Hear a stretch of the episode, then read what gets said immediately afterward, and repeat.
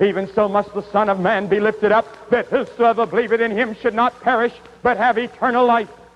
Have you believed in the Son that was lifted up? Have you received him?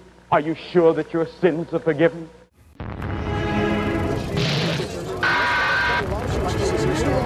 Why pick? Why one religion? Why can't you take them all? Yes, absolutely. I think he was a great man. I don't think he's the son of God. I think that. Jesus was a hippie. Follow Jesus Christ, not the church. I don't follow go to church. That's what I want to talk about. Because Jesus Christ was the, the Son of God, and he didn't and he didn't back down for nobody. I believe in a yeah, I believe in a higher power. Christians who say, uh, I'm right, I think they're fools.